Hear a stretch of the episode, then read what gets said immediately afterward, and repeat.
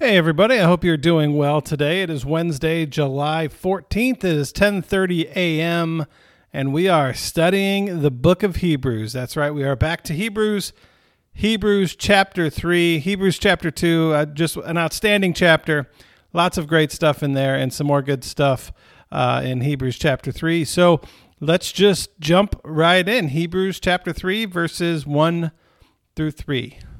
Therefore, Brothers and sisters, holy partners in a heavenly calling, consider that Jesus, the apostle and high priest of our confession, was faithful to the one who appointed him, just as Moses also was faithful in all God's house. Yet Jesus is worthy of more glory than Moses, just as the builder of a house has more honor than the house itself. Okay, so Jesus and Moses. Why is it important to put Jesus and Moses together? Well, again, this letter sermon, essay, whatever it is that Hebrews is. It is written to the Hebrews, the Israelites. It is written to the Jewish people, the Jewish people who have become Christians, the Jewish people that the writer is hoping will become Christians. And for the Jewish people, they had a very high regard for Moses. The ancient rabbis considered Moses the greatest human being to ever live. And so uh, Moses was like greater than the angels. So the writer of Hebrews isn't criticizing Moses. He's not saying that Moses wasn't terrific and great and all that stuff, but he is saying saying Jesus is above Moses. So, interesting thing to consider. Who do you believe is the greatest human being to ever live? Who's the greatest human being to ever live?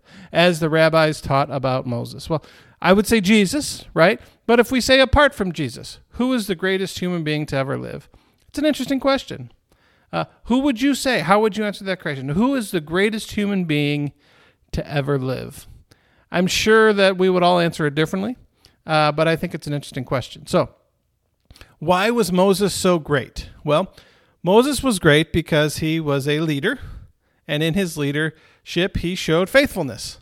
He showed faithfulness to God in all things. God, God called him and sent him to the Israelites and have them uh, had Moses lead the people out of Egypt into the promised land or through the wilderness and to the promised land. He didn't actually get to go in, uh, but he was a servant of God. Even if he was um, not enthusiastic in the beginning, he didn't want to do it. Uh, he did all these things, so he was a servant. And, and, as the writer says here, he was faithful in all God's house. So um, he was faithful in God's house, but but meaning his life, the world, right? Creation.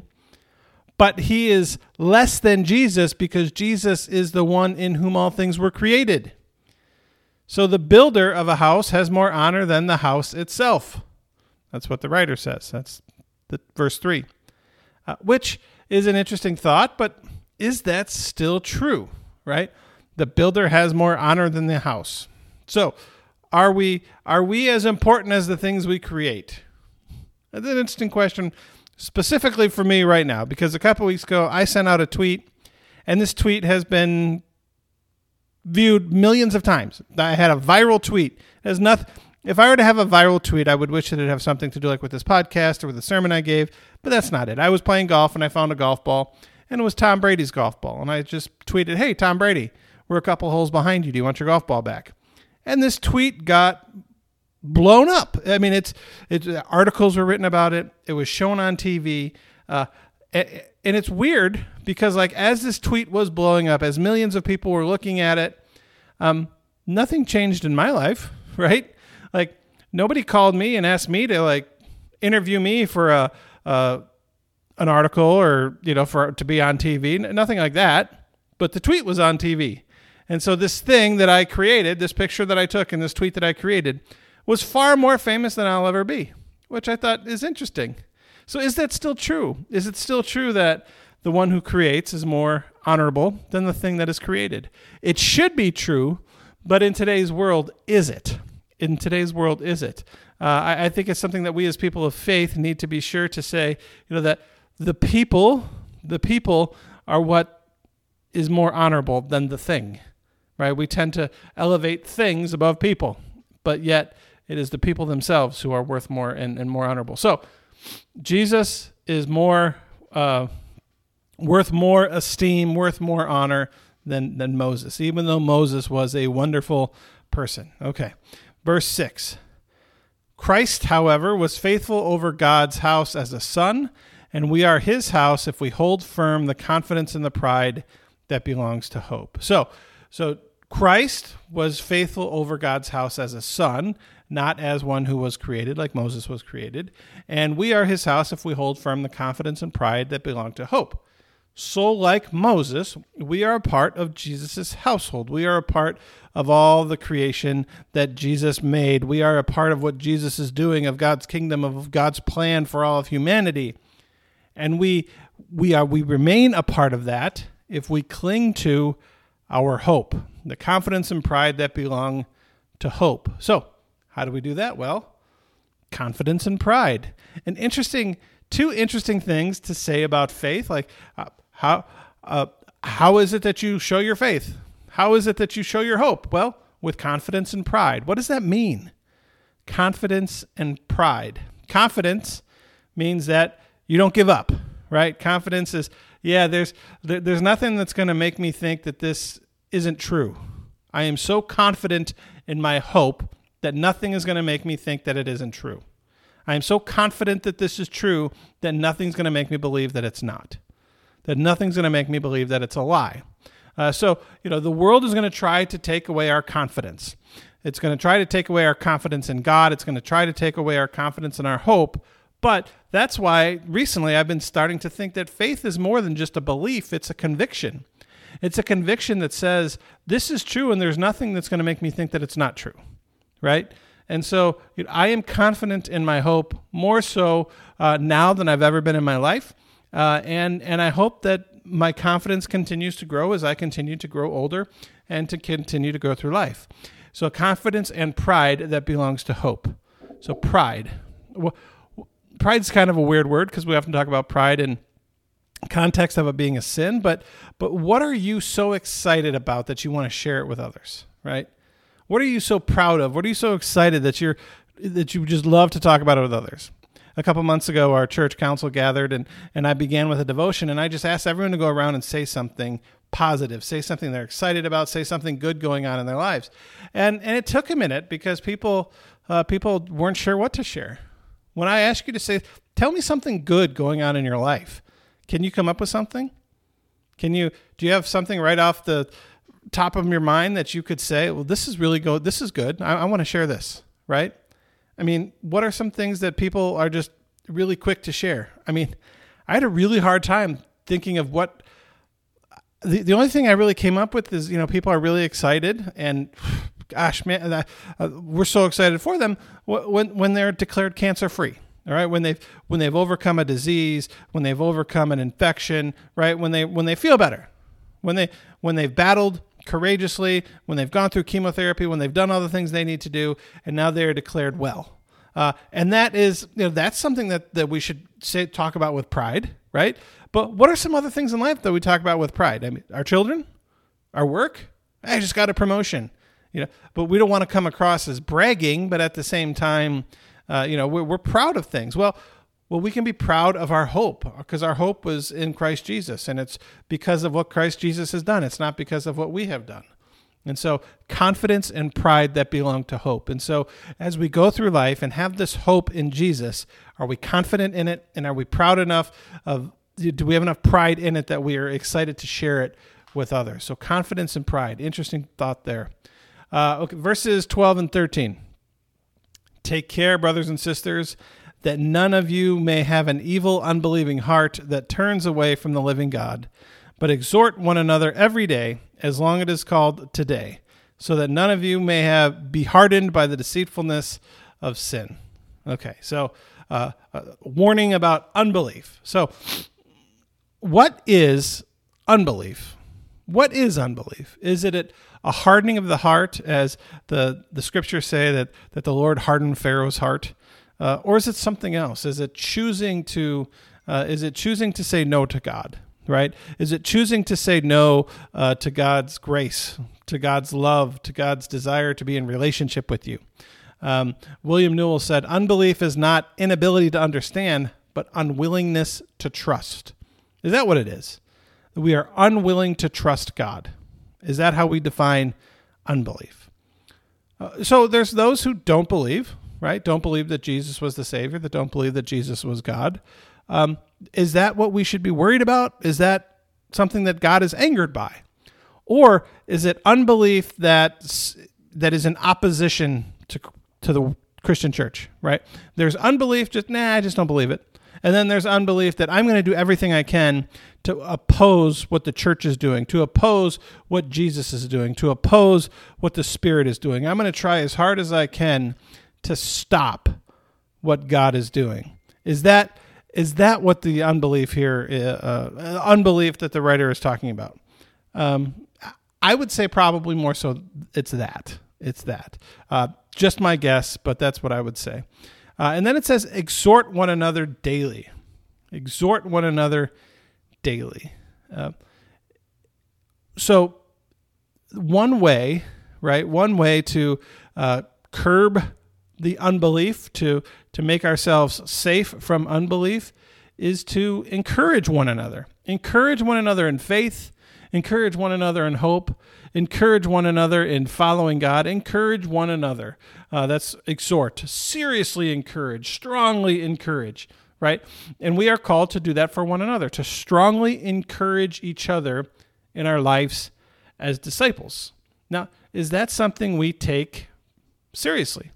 Do we seriously understand our life that as we live, we are responsible for encouraging others daily? Daily. As long as today is today, we are responsible for encouraging one another and for allowing others to encourage us. I think that's an important part of it. Allowing others to encourage, be open to the encouragement of others, and be willing to give encouragement to others. It's easy to criticize others, it's easy to judge others, but it's hard to encourage others.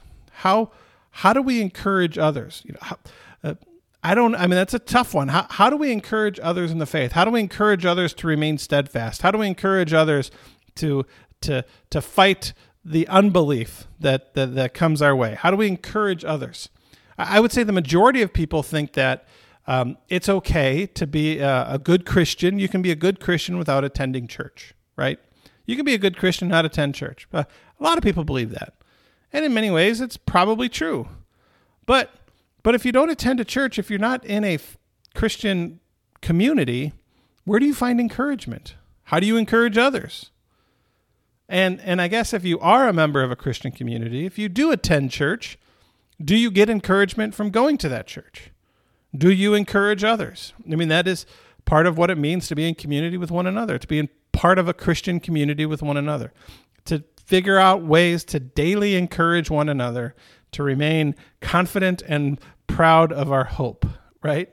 Uh, so I mean, it's difficult. That's something to think about, and, probably so, you know, not something we see or, or have ever thought of really about what it means to be part of a community of faith. Is that you know we are there to encourage one another, and how do we do that, and how do we find encouragement if we're not a part of a community?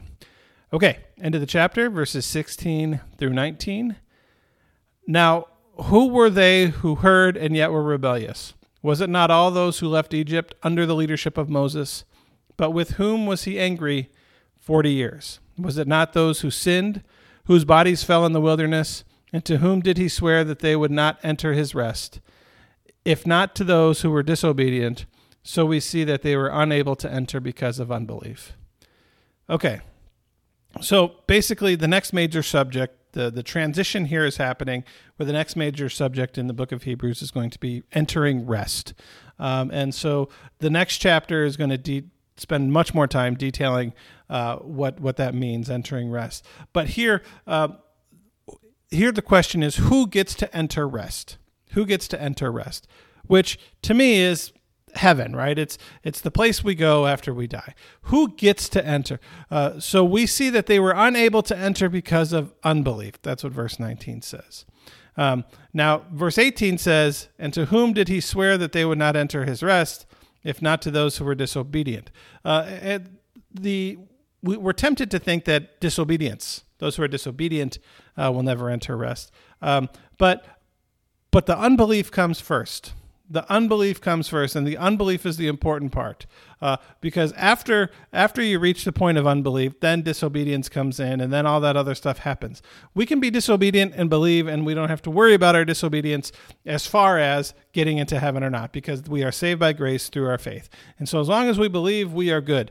But the moment that we start to un- stop believing and then our disobedience, you know, if we, if we don't believe that God has forgiven us and we don't care, you know, that, that whether God thinks we are righteous or not, because we don't believe that there is a God or that God is loving or all those things, well, then that's the disobedience that we're talking about here.